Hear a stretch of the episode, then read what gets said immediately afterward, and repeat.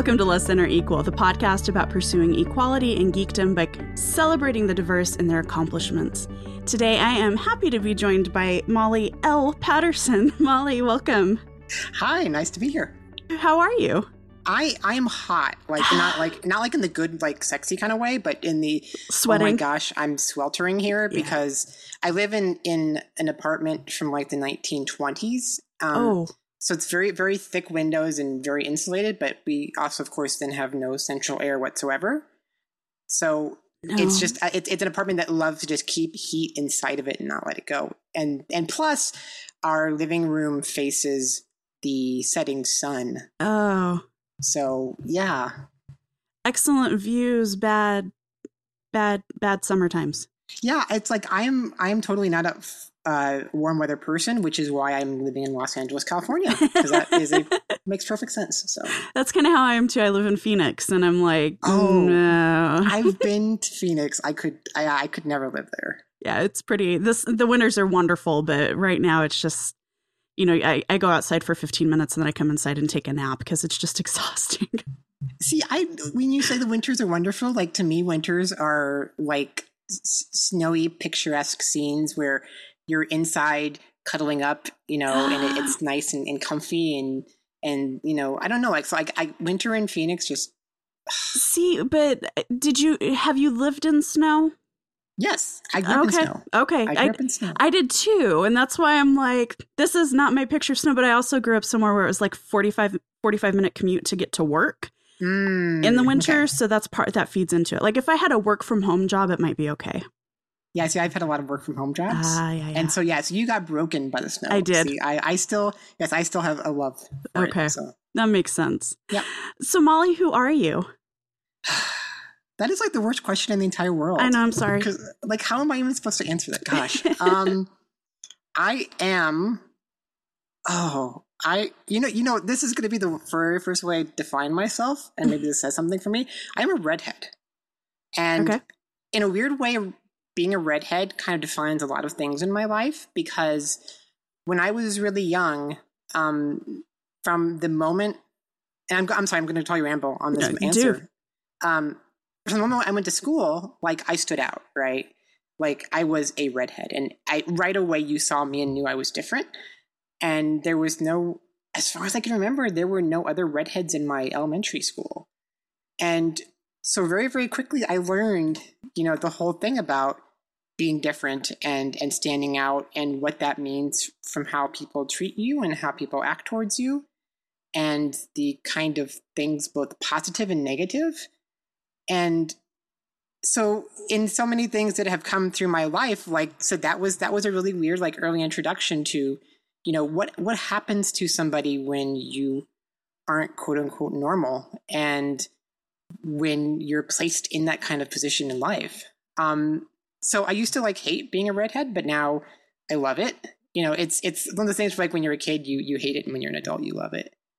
You know, it's interesting that that that that's the first thing you you responded with because so we met at PAX East. You mm-hmm. were um, on the two Press XY panels um, that they had, and I've talked about that on the show before. Um, but it's like transgender, non-binary kind of panels and um, that was a really poor definition. I'll ask you to talk about that in a second.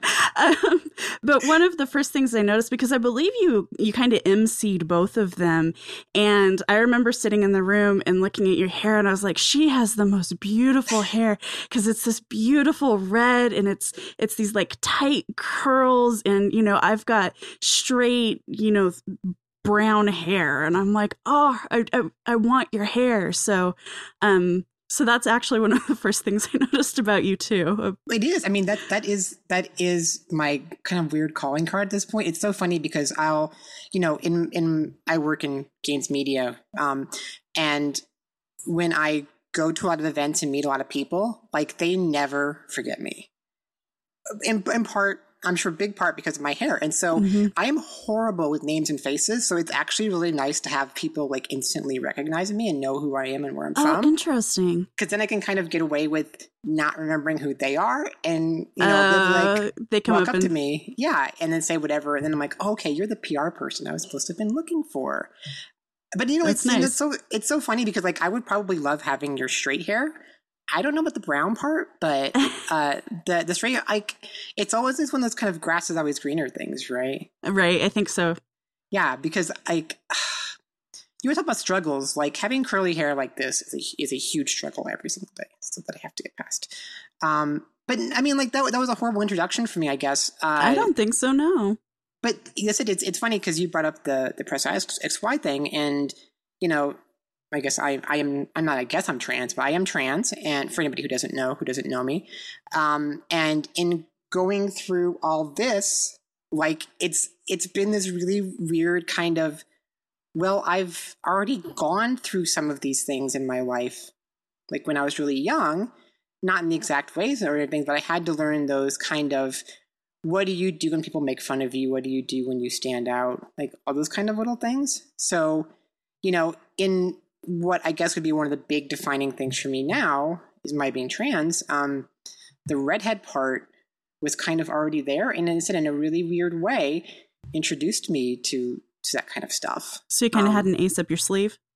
Yeah, I mean, it's it's I guess like I got desensitized to a lot mm. of things at a pretty young age. Which, if I look back and think of myself back then, it was really hard to go through at that point but I did go through it and I kind of learned that I could um you know receive those those comments or those feelings and actually deal with them. And and know I would be okay and I I, I could laugh off the certain things and then just know that people are going to be dumb so I can forget the other kinds of things. So it, it said in in being trans and being a lot of the stuff um I think a simple thing like my hair color really did help help me learn a lot about life early on. That's why, like I said, weirdly, that's one of the first things I go to as as you know defining who I am, even though it really isn't who I am, and you know,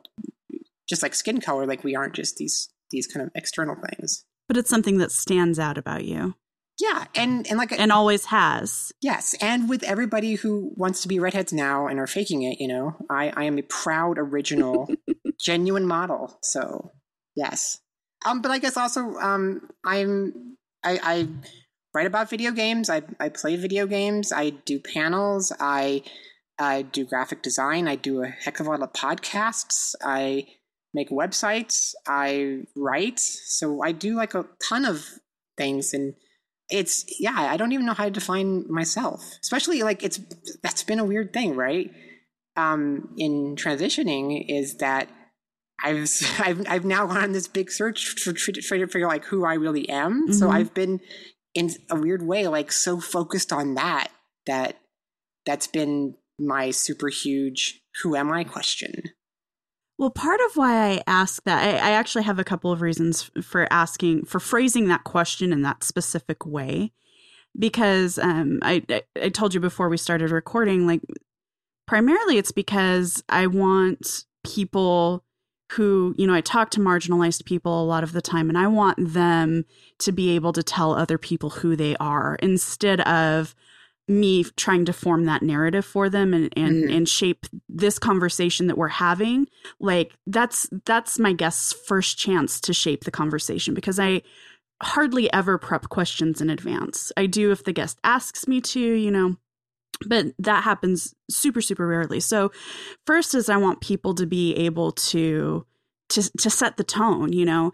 But secondly, it leads to really interesting conversations like this because people start thinking, well, why why did I say that? You know, that that's interesting because because I didn't know I was going to say that and that's interesting that that's how I think about myself and you know um or or that's that's a defining thing for me. So um that's why I do that is because it it leads to these these interesting things.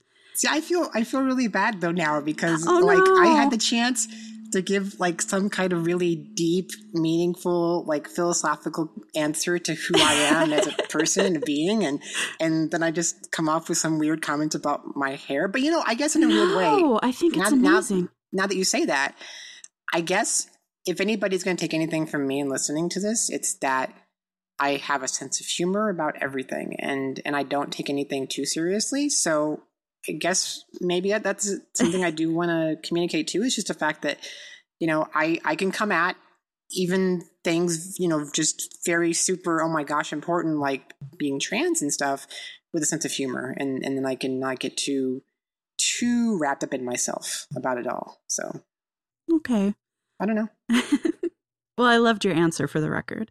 Well, thank you. Um, so would you talk a little bit about what Press XY is? Because apparently, on the fly, I'm incapable of giving a good explanation for that.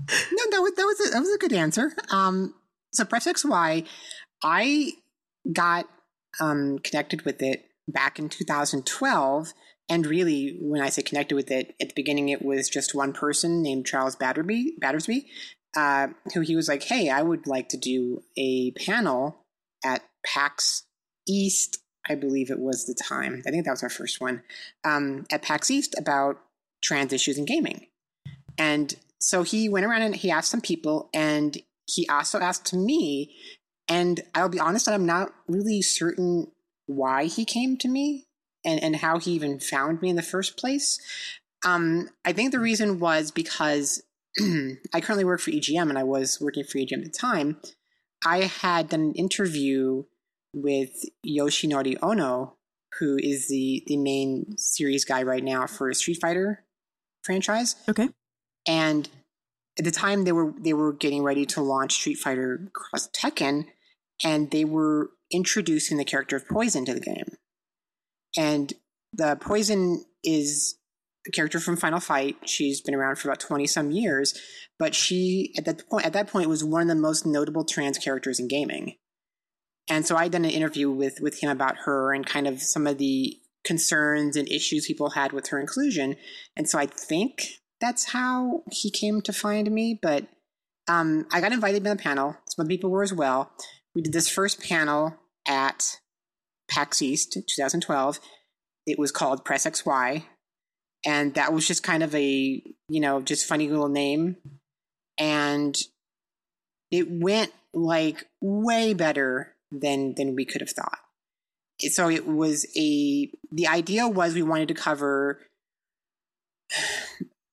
at various aspects of of um, being trans that that are related in gaming and are represented in gaming. So that covered trans characters, trans developers, um, how publishers deal with trans employees. There were a lot of different things in this in this like 50 minute presentation. So we kind of just crammed everything together, did did some a few examples on each one, and it went over like super duper well. And coming out of that, we were like, okay, you know what would be great is to maybe break off some of these topics and then do you know individual specific panels for them like a panel on characters a panel on developers and not just mush it all into into one panel Mm-hmm. so at that point press xy basically came became this kind of little grouping of um, four or five core members that tried to then go on to do other panels. And at this point, and I'm, I'm bad, it's bad because I don't remember the exact number, but I think we've ended up doing like eight or nine different panels by this point. And we will hopefully be at PAX Prime this year. But since that PAX 2012, we've we've done at least one panel at every PAX event. And so really our goal is to go to PAX, do a panel, have an audience, and hopefully teach people um, about issues that they don't necessarily know about. Mm. Because I think the trans thing is is you know so kind of. I'm not even sure like the right word I want to say. It's just like it's not really out there as much. Like the, that conversation isn't really happening. For the most part, you do have conversations about you know female characters in gaming or minority characters in gaming in terms of race, or you have had the you know gay marriage issue in in gaming or gay relationships in gaming. Um, but the question of trans things hasn't brought been brought up as much. And you can even look at games, you know, released in the last year that still have some really, really bad examples mm-hmm. of of characters or jokes or, or whatever. So, you know, we were our we were our thinking was just like let's get education out there, let's get information out there, and in whatever small ways that we can, maybe help change things a little bit, or at least trying to light on what's going on. You know, let's do that. So that's kind of now our goal. And you know, we're doing the panels. We are also part of the PAX Diversity Lounge. We've been a part of the last two, which were the first two that they've had. We're going to hopefully be in the next one. And, you know, when we're in there, we're kind of just there to answer any questions people have. And that ranges from people who simply want to know, you know, what trans characters are in gaming mm-hmm. to people who, you know, we've had people who are trans or think they are trans come up and just say, hey, you know, you like games, I like games, we have at least one connection. Can I just talk to you, you know, about my situation and, and, and have somebody to talk to? Because I haven't found anybody to talk to, you know, up to this point. So I love the diversity lounge. Um, people who who listen to the show know that like the Sunday of PAX, I spent most of the day just like in the diversity lounge, just like and people would be like DMing me on Twitter or texting me and I'd be like, I'm in the diversity lounge. like, come on, because so much of PAX was just like, you know, just just white dudes and i was like mm-hmm. I, I need i need less of this right now. And i loved it you know seeing seeing all sorts of people just come and and walk around and and look at the the vendors that were there and just kind of chill out. So i'm super excited that um that press xy is part of that. Um and i'm i'm glad that it's um a place where people can come talk about whatever. It was you know it was it was an interesting thing the first the first time because you know, a lot of people saw it as as this thing that was created because one of the penny arcade guys was a jerk online and this was the response right? Like that was that was kind of the the mentality of some people. And you know some people were like don't go to pax don't go to be part of the diversity lounge. They're um you know sectioning off the the quote unquote diversity of the show into this one little space and everything you know but as as somebody who who was there and had a table there like i don't know it to me it was a great thing because you know my thought was that if you're somebody who is like you know what i want to see a side of gaming that i don't see very often then you knew like exactly where you could go yep. I mean, I mean, not that that isn't in other parts of PAX as well, and they're not, Lord, they're not saying that we can't be in other spaces or have booths or whatever but it was a it was a good way to say, hey, if you want to learn something, if you want to find out people who are like you, if you want to expand your knowledge of things, there is somewhere you can go where you know you'll be able to have those experiences and make those kind of connections. Yeah, and you know, so I I got some pushback because I traveled from Phoenix to Boston. Um, just to go to PAX. And, you know, people are like, you have a show about diversity, you have a show about, you know, inclusivity, about treating everybody well, and you're going to, you're supporting the Penny Arcade guys who are, I think everybody, not everybody, but I think a lot of people agree the Penny Arcade guys are problematic. Um, and so I went, you know, I was going no matter what. I was going to go see mm-hmm. friends and I went and I saw I saw so many panels about diversity including the press XY ones. And in addition to just like having panels about diversity there, the press XY panels especially seem to be pretty well attended. Yeah. So what has your reception been like? It's been it's it's it's been like I still remember the first panel, and um, they had put us in the room right next to the Mass Effect room. And I think this was when Mass Effect 3 was getting ready to come out. So they were showing off some brand new stuff that nobody had seen about Mass Effect, you know? Mm-hmm. And so I'm walking to our panel and I'm seeing this gigantic line, and I'm like, okay, that's for the Mass Effect room. It has to be. You know, and I, and I get in there and we're setting up, and I'm sitting there and just looking out across this empty room, and I'm like, nobody is going to come. Like I was so worried that like nobody was going to show up. And then they opened the doors and we filled the entire room. And I was like, this is this is really amazing. That's really and, cool. And it's funny, you know, because we actually seem to do a lot better at PAX East than we do at PAX Prime. And I don't know why that is, but we seem to have better attendance in Boston than we do Seattle. Um, and I think one of the best things for me has been not just seeing the people who come that already know this stuff, you know, because we do get those, we do get those, that kind of attendance, you know, people who are trans or people who aren't trans but know about trans issues and things like that. But it's always fun for me because I always ask, you know, who, who for who, you know, who's coming to a PAX, I mean, who's coming to a Press XY panel for the first time. And it's always awesome for me to see hands go up because those are the people that I want to reach the most, you know, not necessarily the people who already know this, and this is just me preaching to the choir, but the people who have the opportunity to really learn something that they don't know, you know, and hopefully also be entertained by at the same time. So I think it's great. I'm, I'm so excited. I just and I, I want. To, I'm sorry. I want to say, you know, about your concern about going to, to PAX mm-hmm. at that mm-hmm. point. I went through that too, you know, because we we had already done. I think because I was at the Diversity Lounge point, so we had already done, you know, a, a few PAX panels, and I was like, okay, do I do I go? Do I not go? Do I make this kind of a protest thing or whatever? And my decision was, and and I want to be clear, I respect anybody who decided they didn't want to go and they had their own beliefs and reasons and stuff. But for me, it was if if I don't go, I can't do any good at that event. Mm-hmm. If I do go, I could potentially do good at that event. And I don't remember which show it was, but I had somebody come up to me after our panel and she told me, um, you know, thank you for having your panels because I went to one of your previous ones and that gave me the courage to accept who I was and get things started for my own transition. Oh, wow. And I was like, that is exactly like, I mean, that's like super, like, I'm not expecting that to happen like every single time or anything, but that was for me like the perfect example of why I have to be there, you know? And if, if we say that PAX has problems and that the people running PAX have problems, you know, my belief is it can't get better if I'm not there making it better. And I would rather go there and try my best to, to change things than than do what I consider to be doing nothing and staying away from it.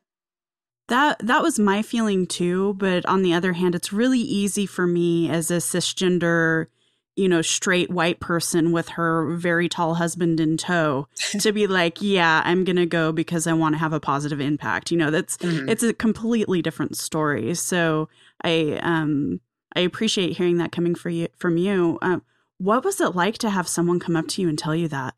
That was like it was really it was like I mean I was almost like tearing up a little bit here, you know, saying that yeah. because that's like I mean that's like a lot of like like not pressure on my shoulders, but that's like, oh gosh, you know, like what if I've ruined this poor person's life and she like like later on she regrets it or something like that, you know, like I think those weird kind of thoughts. Mm-hmm. But I mean, to me, it was awesome. Like it, it was because I guess you know that's something I think that a lot of us need. We just need to know that we're not alone in things and that we aren't weirdos because we're different, you know, mm-hmm.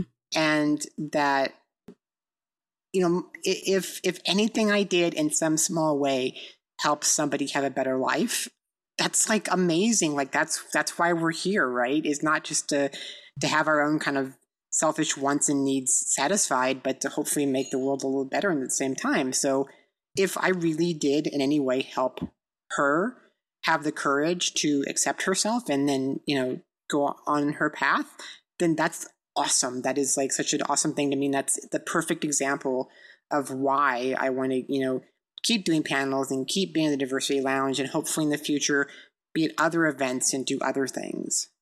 That's just amazing. That's just amazing.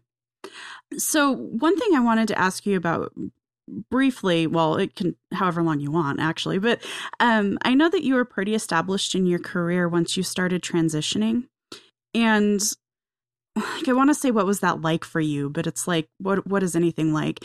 But I guess part of what I'm what I'm trying to do with the show is give um give people like me some some advice on how they can help um, people who are transgender and trans- transitioning or um, non-binary or you know gay or people of color like I, am trying trying to help the white people of the world be better people kind of is you know.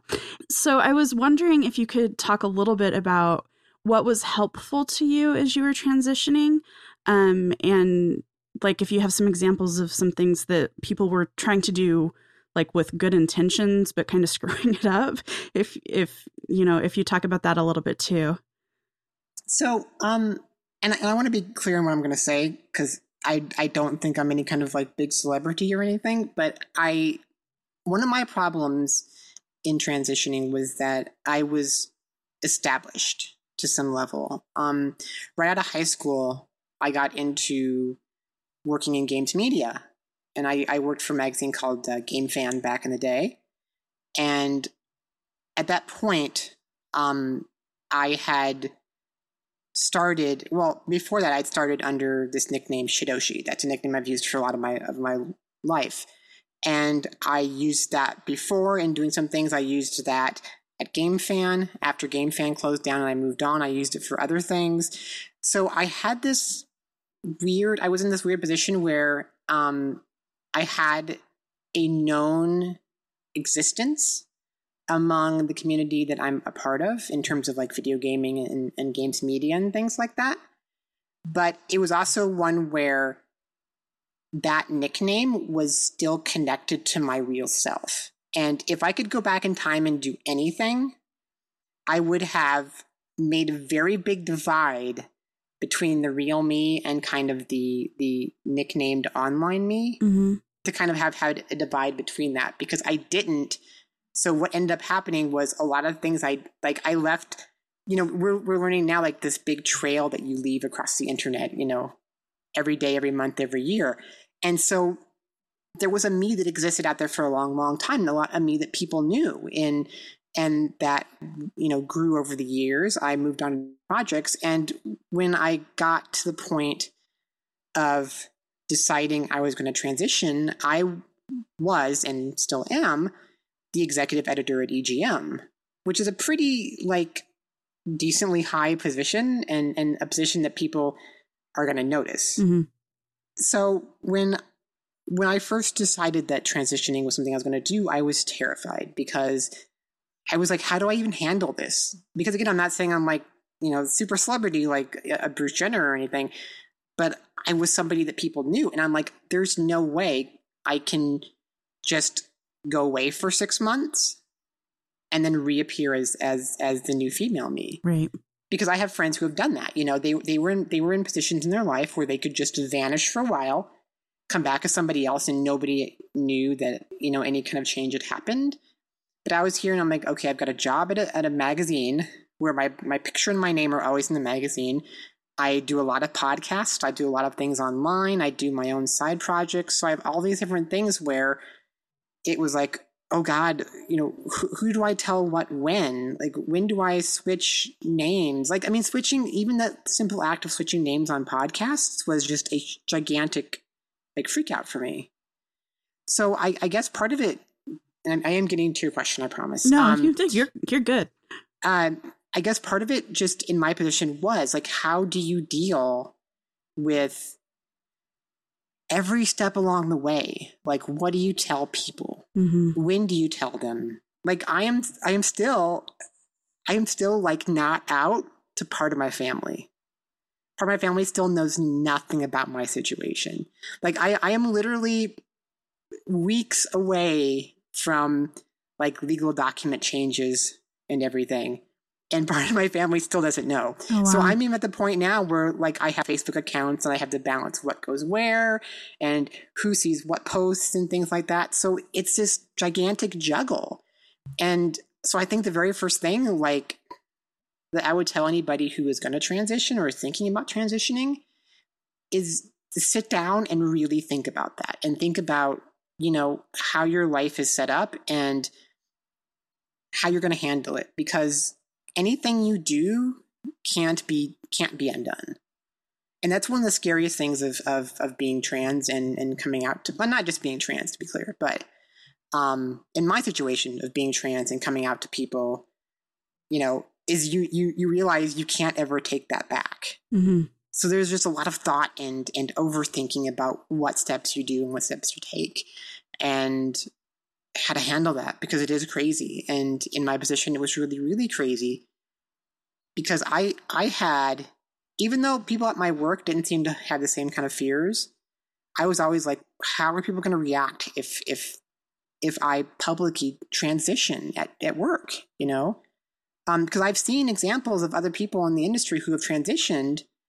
I'm not gonna I'm not gonna name her name. I mean, it's not like it's a, it's a secret or anything. Mm-hmm. But there's somebody who transitioned, and you had other websites like doing stories about her. You know, like congratulations to her, and like oh you'll be fine and stuff. But it was like this is like a super huge deal, and she's probably just like I want to live my life and and right, just leave me out, and leave me alone. Yeah, so I think part of it is, um, you know, so advice wise, the first thing I think I would ever say is just understanding how hard of a thing this is. You know, in, in a weird way, we, we use the term sex change a lot, mm-hmm. right? Oh, something's got a sex change, but that makes it sound like you're walking into a doctor and then walking out a different sex, mm-hmm. right? That's not how it happens. It's this long, complicated chaotic process. Messy, right. I was gonna say messy, yeah, but I was like, I don't want to say messy. Um, so I think the very first thing is, you know, understand that and understand that people need to do things on their own time frame and in their own way and not to push them or or not to pressure them in anything and not to talk about their situation or make it a public deal mm-hmm. before you know what they're comfortable with. The thing for me is I I came out to my friends, my really close friends and some other people very early in the process. Like in, in terms of once I really understood what was going on. So it was a good I want to say almost 4 years between when I first came out and when I actually started transitioning. And one of the things I kind of ran into from from friends was that I would say, you know, I, I told them the initial story, like, okay, here's what's going on, here's how I feel, here's who I believe I am. I want to just be able to be honest with you. And then, you know, six months down the line, when they see absolutely nothing has changed, mm-hmm. they're kind of like, well, I thought you were doing that thing. And I think that's one of the big things that I think people could, you know, understand and learn is is you have to be really careful about pressuring or or kind of having expectations for what this means because everybody has to deal with it in their own way. And for me, going from realizing what my issues were to I'm ready to deal with them in this taking this big step, you know, I, I needed to have some years there. Mm.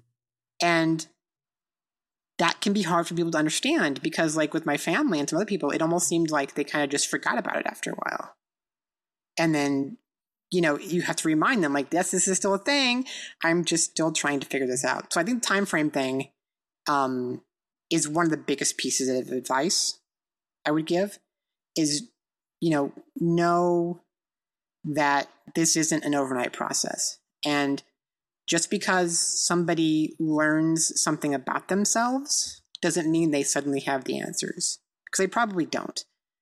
I mean when i when i first was dealing with this when i was first going to my psychologist and talking to him i was certain that i was not going to transition like that that was my certainty and then obviously that's changed uh, but you know so i mean like that was a learning process for me like everything was a, a, a kind of journey for me in, in figuring out what to do and how to handle things. So I think, you know, just being careful of, of that.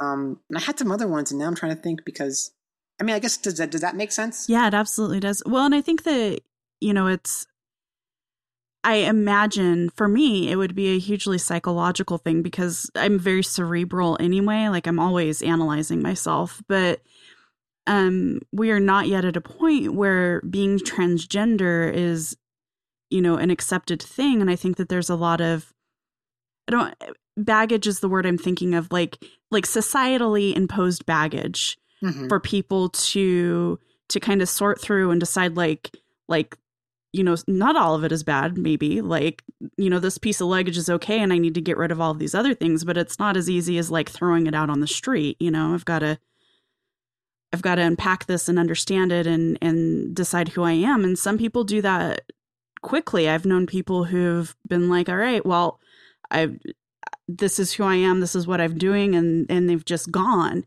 and that's good for them, right. but not good for you.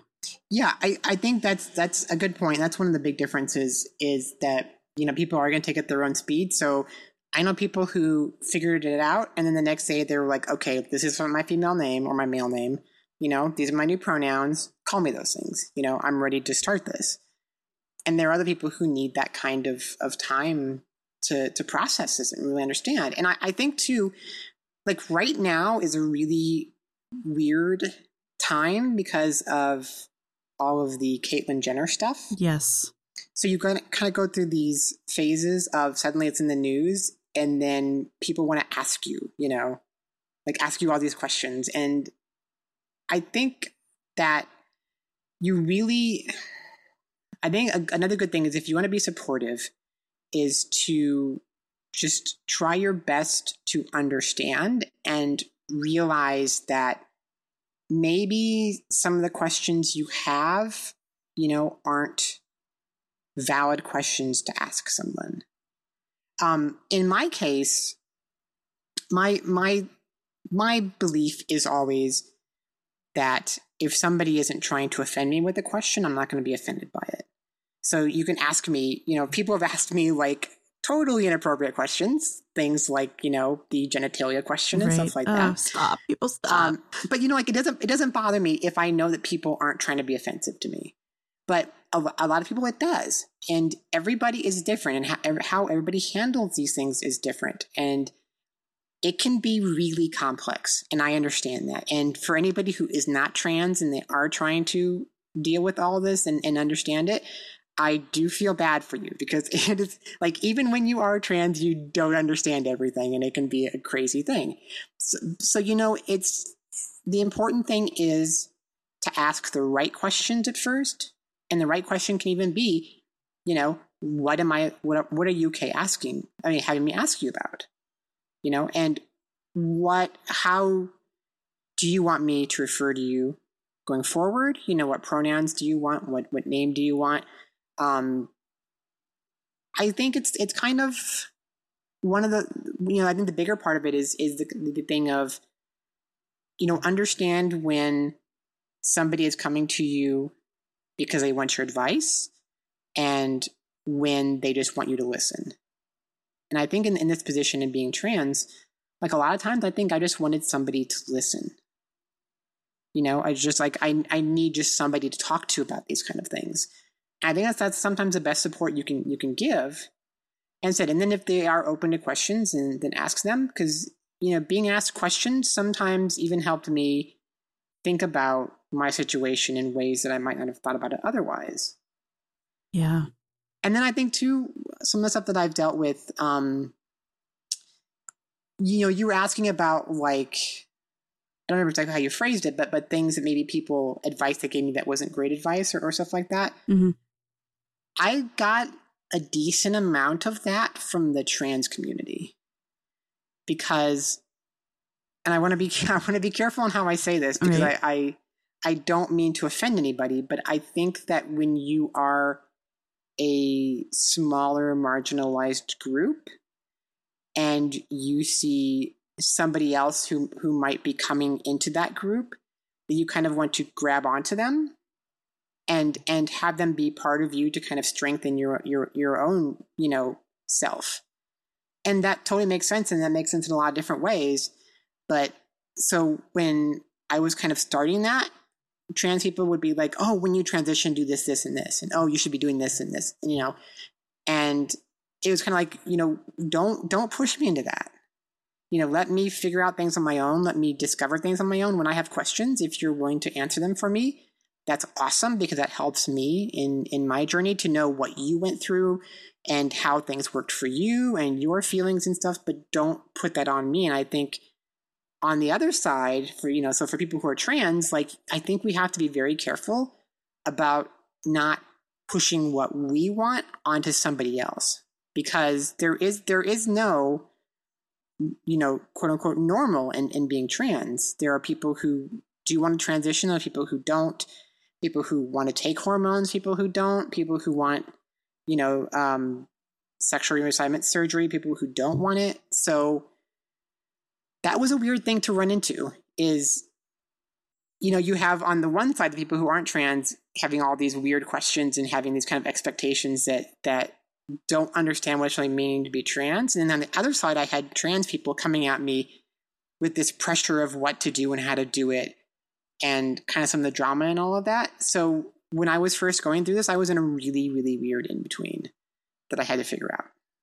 That's interesting and not something that i'd really considered. Um, i think a lot of my friends who have who have transitioned or in the process of transitioning um if it's something they've experienced they haven't talked to me about it. So it's good to good to know that. So i at least kind of can have that in the back of my head if you know someone comes to me and is like i'm feeling all of this pressure and i can be like oh okay i understand um you know something that i've learned as as i've become aged is that um there are so very few shoulds in life like we impose a lot of shoulds on ourselves mm-hmm. and we let others impose shoulds on ourselves, but there actually aren't a whole lot of them. Like it's all just our own journey, you know? It's that's you know, that was one of the things like one of the hardest parts I've had in, in transitioning was the I wish I'd done this sooner. And that works for everything. That works for, you know, I wish I'd known about this before puberty so I could have taken puberty blockers, you know. I wish I'd known about this in, in my early 20s because then I, I could have transitioned then and I could have had all those fun young years mm. as the real me. I wish I would have done this before this certain point because then that would have made things easier. I wish when I figured this out, I would have just jumped into transitioning right away because then I would be four years uh, have four years more progress than I do now. There's like so many of those kind of things. And you know, kind of like what you're saying, I think you have to be careful to to not push yourself into that because that can really drive you crazy. I mean, I'm not I'm not going to get into to how old I am exactly, but I you know I I am not super young. I'm not old, but I I know people who are, are like in their you know early twenties being like, oh my god, I'm so old. Like you know, like mm-hmm. I've lost my chance to transition, and I'm like, shut up. You are so much younger than me. Like, I wish I was in your position, you know? Mm-hmm. And the thing that I've learned is it's never, it's never too late to change things. And that goes for anything, not, not just being trans, but you know, your your place in life, your job, where you live, the relationships you're in, whatever. Like you you have the ability to change it at any time. So, you know, understand that and then also understand that you can't push yourself into these things. You know, you you have to do it when you're ready. that's something my psychiatrist told me in in our sessions is that you know never never feel bad and tell yourself you did it too late because you did it at the point that you were ready to do it. And if you had been ready to do it before then, you would have done it. But if you didn't do it until now, that's because you weren't ready to do it until now. So, yeah, you know, like don't push yourself and don't put all that pressure on yourself. Just be like, I need to handle this the best I can. Just deal with it one day at a time. Like, and then figure out what I need to do for myself, and then go from there. And and yeah, not put shoulds on on you, and and not put time frames on you. I mean, because I I put time frames on my transition, and I I just ruined them all. Like I didn't hit blew by them. them. Right? Yeah, yeah, yeah. Um, but you know, like I said, I'm because I did that, I'm in a position now where I have no regrets about what I did. Where if I'd done it sooner, you know, would I have had regrets? I don't know. That's something I've, um, you know, as I've kind of watched Caitlyn Jenner um, through her process because it was so public. And every time I saw, I never watched an interview. I don't want to watch an interview. I just, I, I always felt like they were exploitive and trying to push her into a place she wasn't ready to be yet. And that's mm-hmm. kind of been my whole thing with the whole with with with everything was like I hope this that she's doing this on her terms and not because the media has pushed her into a corner, you know, and and this is this is just what like she's doing it on the media's time frame or doing it at an accelerated pace instead of as she would normally. And for the people in their 20s, you know, I don't I don't know how old Caitlyn Jenner isn't isn't she in her like 50s or 60s? 50s, yeah. Yeah. I think, I think mid I think mid mid to late 50s, I believe. I mean, I I don't think it's ever too late to to come to term not come to terms to realize who you are and accept that. It, it is hard though. I mean, I'm I'm not gonna I'm not gonna sit here and say I don't have regret because I do have regret. I mean, I would have like it's it's been a it's been kind of hard in some ways because you know once I hit a certain point where I felt comfortable, where I was presenting female the entire time, where people were were seeing me as that, were calling me that.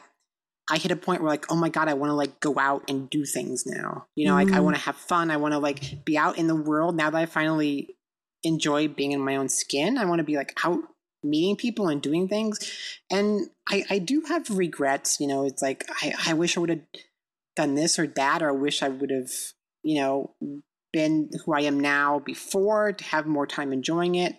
But you know, like I said, like I can't I can't change that. And I think we all have to realize what we can and can't change. And okay, what I can do is is enjoy the time I have now. You know, as as this me, um, instead of just sitting around wishing I had time that I can't have back. And you know, Kate, Caitlyn was an interesting situation because I, I think she was both pressured to do it sooner than she wanted to be, and also held back on it for the same Mm. reasons. And that's how I felt in in you know on both sides. Is again, like I said, I'm not putting myself on her level, but you know, there were things that I did do and didn't do because I had to think about the public repercussions of it. You know, and it is tough. I mean, I I feel like whatever you think of her, whatever you think of the whole Kardashians thing, whatever you think of the reality TV thing, you know, she had to deal with her transition having all these cameras around her constantly. Yep. And and I know like, you know, when when I hit that really awkward point where I didn't look so much like a man anymore, but I wasn't passable as a woman yet, like that drove me crazy, just like leaving my house, you know, because it was always situations of how are people going to look at me? How do I dress? Like, how do I. How do I hide certain things to pass one way, or how do I emphasize things to pass the other way? You know, how am I going to be treated? Am I going to be called sir or ma'am today? You know, I I would I would go out and I would just have like jeans and a t-shirt. I wouldn't have shaved in a day or two, you know, just just go out and I would have people call me ma'am. And then on the opposite side, I would I would be actually trying to present myself, clean myself up, you know, uh, go out and I'd have people call me sir. Like and that that was just like mentally so draining. So I can totally feel for her in that position because any little thing she did you know, was being scrutinized, was were people like jumping all over her, and they were like, "Does this make her, you know, is is Bruce Jenner transgender, you know, and all this kind of stuff?" And it's like that's none of your business. Right. And you know, if if if Bruce at the time, you know, if Bruce is trans, then let him do what he needs to do to become who he's going to become. You know, and now I said, thankfully, now that that she can be she and she can be Caitlyn, like that whole drama is over, but it, it is just like emotionally and mentally draining being in that point where you know all those little things are scrutinized by people and and they don't know you know how to deal with you and they wonder things about you and said you know in her case having it all called out in the news had just be just such a trial to Yeah. get through so i'm i'm sure that it both delayed her in doing things and also pushed her to do things sooner That's a good way to think about it too. I just I I just refused to participate in it. I was like, you know, just this person is going to do what this person needs to do and you just need to back off and it, it just it really bothered me a lot. So I just yeah like, like i said like as somebody who's gone through this you know it it it bothered me just in the way that you know i if i you know if kind of weird timing that we kind of both started going through things the same rate, though she did things before I did. Um, that just saying myself, like, you know, if I'm in that position, I want you to just leave me alone. And, and if I say later on I'm transgender, then you can talk about it, you know, but just like chill for now and don't worry about it. But we do, we worry. We do. And it's nobody else's business until you tell them it is. Just... Nope. Anyway, so um, let's talk about gaming a little bit, since that's that's a big part of of who you are and what you do. Um, and I know that you're really into, especially the Japanese games and Japanese culture, right? Yeah, which is a bizarre place to be in because, um, like, everybody thinks it's dying, and then everybody thinks it's like just nothing but perverted touching girls in your Vita games. Yeah, and so it's it's there's yes, that perception. I, I, there's that perception. I am a fan, but it's it's a weird fan to be in right now sometimes.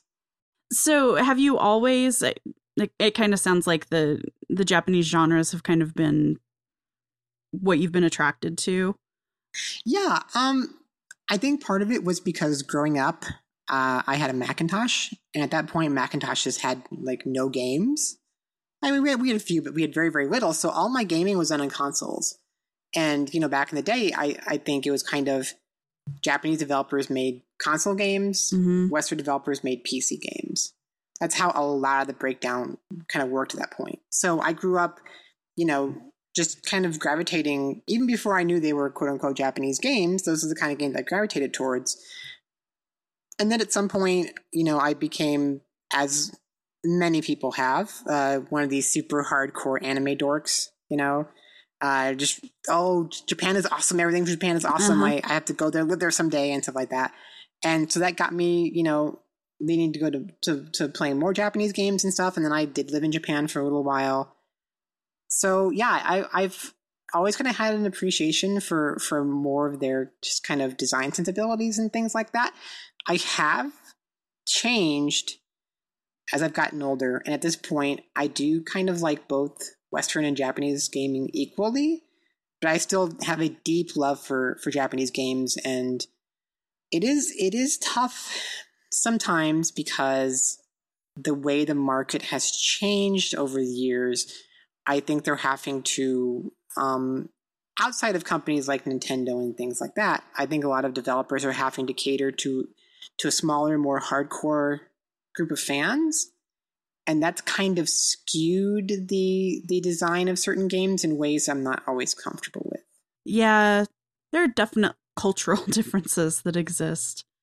There there are huge ones, yes. And and it can be tough if you don't know what the cultural differences, it can be tough to to understand and deal with them. And then also just there's there's things that Japan is still into that like I would say I've I've kind of grown out of, you know, as as I as I've as I've gotten older. Um, so it is it is, you know, I'm kind of imagining some of the things I'm sure you're thinking of, and it is it is tough because they are definitely behind in a lot of ways that you know the the the social progress and the the just overall design progress and gameplay progress that we've made in the West.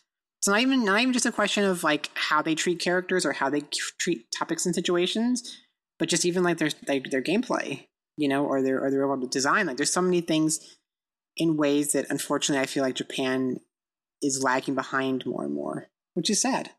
Well, and I was actually even kind of thinking about like Spirited Away. I remember the first time I watched Spirited Away, and I was like, okay, this is this is weird and it wasn't the first Miyazaki film I'd watched, so it wasn't like mm-hmm. you know it was my first exposure to to that particular subset of you know anime, but it was like I didn't understand No Face, and I was like, I hmm. don't, mm. I don't know what's happening here. and I talked to my friend who um, actually loaned me the movie, and he was super into Japanese culture, and he was trying to explain it to me, and I'm like, I still don't really understand, and like even now, I still don't, even though I like Spirited Away. I'm like, I don't really, I don't really, you know, there's a piece I'm missing here, mm-hmm. and I, I feel like that that exists, you know, beyond the problematic things um, you know, there's there's just there are certain nuances to it that I think are that's lost on a lot of Americans or you know people in Western culture too. I think that, but that that's see, that's the thing that that's one of the things that draws me to those games and and draws me to anime or Japanese movies or, or Asian movies or whatever is there really is you know I think the best place to find this difference is if you look at Japanese horror versus Western horror, right? Because you know Jap I mean Western horror a lot of times is you've got a big guy with a machete. Mm-hmm. And he's going to slash people, you know, he's going to run out killing people, or you've got a chainsaw, you know, or knives or whatever. Um, and Japanese horror is like more like psychological. It's more Mhm. like messing you up mentally than it is necessarily the physical threat. So I, I, they do get into like there's, um, I think maybe part of it. I don't know if it's part of it just like because of how much. I don't know if this is fair to say their cult- culture is older than ours. I think it's just their culture's been different in Mhm. terms of their storytelling and their myths and things like that. So I I really I really do appreciate that kind of different level because it's not as easy always to understand and you can you know be sitting there watching the end of Evangelion for example being like I have no idea what's going on Didn't. I loved There's it, a- but I had no idea.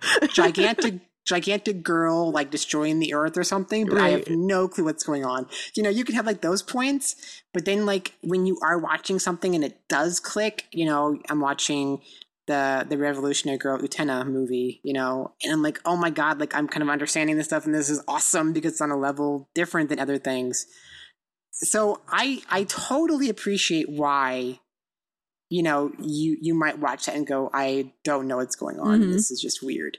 Um but it's it's like i don't know like i'm one of those kind of people. Like i'm one of the kind of people who like stuff that's a little bit different than that like that. So i appreciate not necessarily always understanding everything. And then when i do understand it i, I feel super cool about myself i guess See, and I'm I'm I'm a technical writer. I'm, I take things apart and put them together and aim and put words to them. And you know, I'm getting into development, and I, that's I'm kind of the opposite of like like Yes. I want to know. Like I'm Yes. steeped, you know. so it's probably a personality thing, but yeah because in the kind of stuff you're doing yes uh, that style of writing or storytelling or, or you're conveying ideas would not work at all oh well. I'll still watch it and enjoy it. I'll just be a little confused. It's okay. Spend a lot of my life confused. It's okay. So, Molly, we're at about an hour now. Is there anything else you wanted to talk about today? Gosh, that's that's a good question. I mean, because there's like just so many there's so many things. I you know I I guess like I mean, because I guess if we're talking about the whole trans issue, then the question is like how how do games deal with you know trans issues? And there is still so far we need to go. And I think part of I think part of it is because it's it's not easy to understand what a trans character is, right? Like, I mean, and I know this is very simplifying things and it's not how it works in real life, but if you say, I want games with gay characters, like, at its simplest form, it is flipping a switch to say, instead of this character romancing this person, this character is going to romance this person. You know, that's totally simplistic explanation, but that is a very, very easy way that a game can include um, the you know gay representation. Right. But when you say, okay, how does a game include trans representation? That gets really hard to explain. And I, I think an interesting note is, and I don't remember if you were in this panel or not, but in Dragon Age Inquisition, which is a very recent example of of having some strong trans characters Mhm. and positive um, trans elements.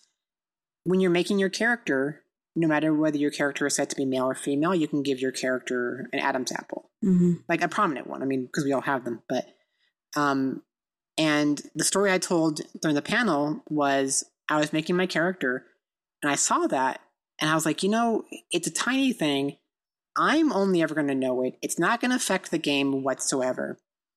But giving my my female character this prominent Adam's level could kind of be a small way to show that she's a trans character. Mhm.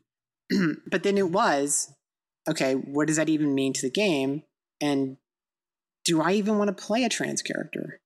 So I think you have you have an issue of you know, if you're gay or lesbian, you want that representation because you want to have relationships that connect with you versus what you're just forced into. Mm-hmm. But for for trans players, like, do we do we really want to play trans characters? Like, that kind of speaks to the the whole deeper, bigger question of what it means to be trans. Because at some point, you know, like, I don't know that I want to be transgender woman. I want to just be a woman. A woman, right? You know, so it's it's a it's a really complicated issue. So I think at this point, it's far easier for us to have negative representation in gaming than than positive. And you can think of everything from, you know, Resident Evil Code Veronica, where you had the the crazy psychotic evil crossdresser. You know, you you have games like uh, Blue Estate, which is one that recently made me mad because it has a totally throwaway and kind of offensive trans joke. Um, you know, you have plenty of examples of, of trans characters in gaming that have either been, you know, just evil because they're trans or just the weirdo characters or whatever. Um, you have situations like Poison, this character who for 20 plus years was a transgender character. And then, you know, uh, Capcom announces that now it's up to people themselves and their choice on whether or not she's trans. What? Which I on on one hand I I I understand they're wanting to avoid the issue, but they they kind of took a really bad way of doing Yeah. it. Um, if they had just said nothing, things would have been a lot better.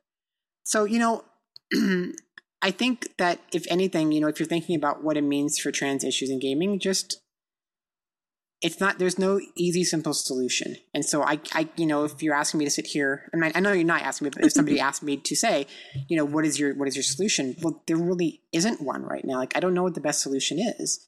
It's just thinking about it it's thinking about if we do have trans characters you know how are we representing them? And and how are we dealing with them? And you know um i'm not saying like every trans character has to be a good guy. I'm just saying that like they have to be you know well crafted characters like we want from everybody else in, in our in our games. And i think the bigger question for now is is really like you know the trans player. And are they being represented? Are they being accepted? Do they feel comfortable in, in, in communities? You know even in lgbt communities like where the representation can be just so heavily to the gay side Right. you know like do they feel like they fit in in that point? Do they even want to be out or do they not want to be out? Um is it even like is it good for somebody like me who is trans to only be in trans friendly guilds and gaming communities? Or is it actually doing me harm? You know so there's a lot of really really complicated questions that that don't all have answers. And so i think we just need to think more as we go forward about you know what does it mean for trans characters? Like how can games better represent us? And what does that representation even mean? And do we even want to play as trans characters? How how do you integrate them without having it feel forced? So it's it's a really complex problem that i don't know what the solution is and there's yeah there's so much nuance too. You know i i would love to see more trans characters in mainstream games but i kind of don't know especially aaa studios. I don't know if they have the capacity for sensitivity on a level like after talking to like games writers at aaa studios and hearing what things Mhm. can be like there i'm like i don't even know if i want the aaa's touching trans issues for like another 10 years until they grow up a little, you know? Yeah, it's it's really tough. And I mean, I, I said I, I give BioWare a lot of credit because um, the character of Krem in Dragon Age Inquisition was a really well done character, and I think brought up the trans issue in an interesting way. Where, I mean, if if you're if you're somebody who's going to bitch about it, no matter what, you could say it was forced, but I don't really think it felt super forced. It just felt like, oh, you're learning this thing about this character, which later on you can then find out more about them if you want to. Um, but yeah, for for the like, I- think, you know, us transgender people are just so bizarre, mysterious creatures to most of the world still that I don't think people even understand like how to write. Because like I said, I mean, I think on the gay side, I think when you look at things like I mean, look at Fire Emblem. Um, um, forgetting the subtitle now. It starts with an F. Uh, the the new Fire Emblem is coming out where they just announced there's going to be gay marriage in the game, but it's you have to buy a certain version of the game. Like if you buy this version, then you get to to have a male marry a male, and if you buy this version, you get to have a female marry a female. And it's only one actual character choice for each side. So you have to like that one character, otherwise you have no choice in the matter. And and it, it it's really it's seen as well the solution, like I was saying earlier, the solution to to the gay question is just to flip that switch. Right. You know, and then have it not be any different. But, you know, gay and lesbian relationships like aren't like that. Yep.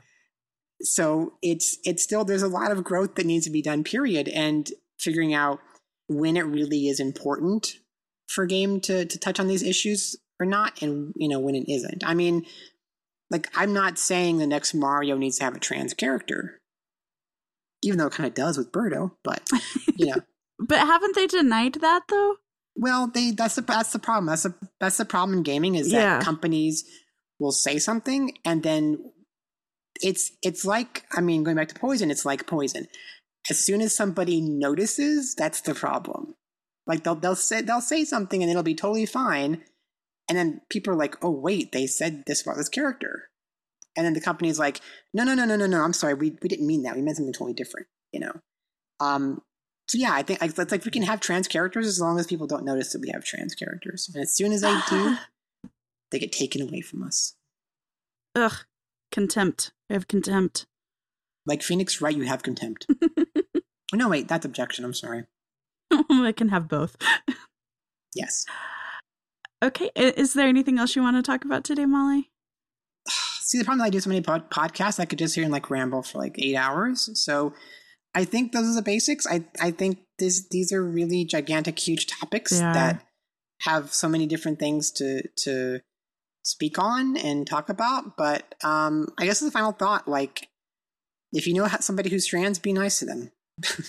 and if you, if you know of a friend uh, who is trans, just support them. You know, even though if you don't always understand, And you won't. not even just not even just friend, like coworker, or whatever, and you won't always understand. You know, um, you won't know why pronouns are so important. You won't know necessarily know why calling them their new their new name is such a big deal. You know, you you haven't been in their shoes, so you can't understand the feelings they're having and the emotions they're having, and and why people like myself do what they do.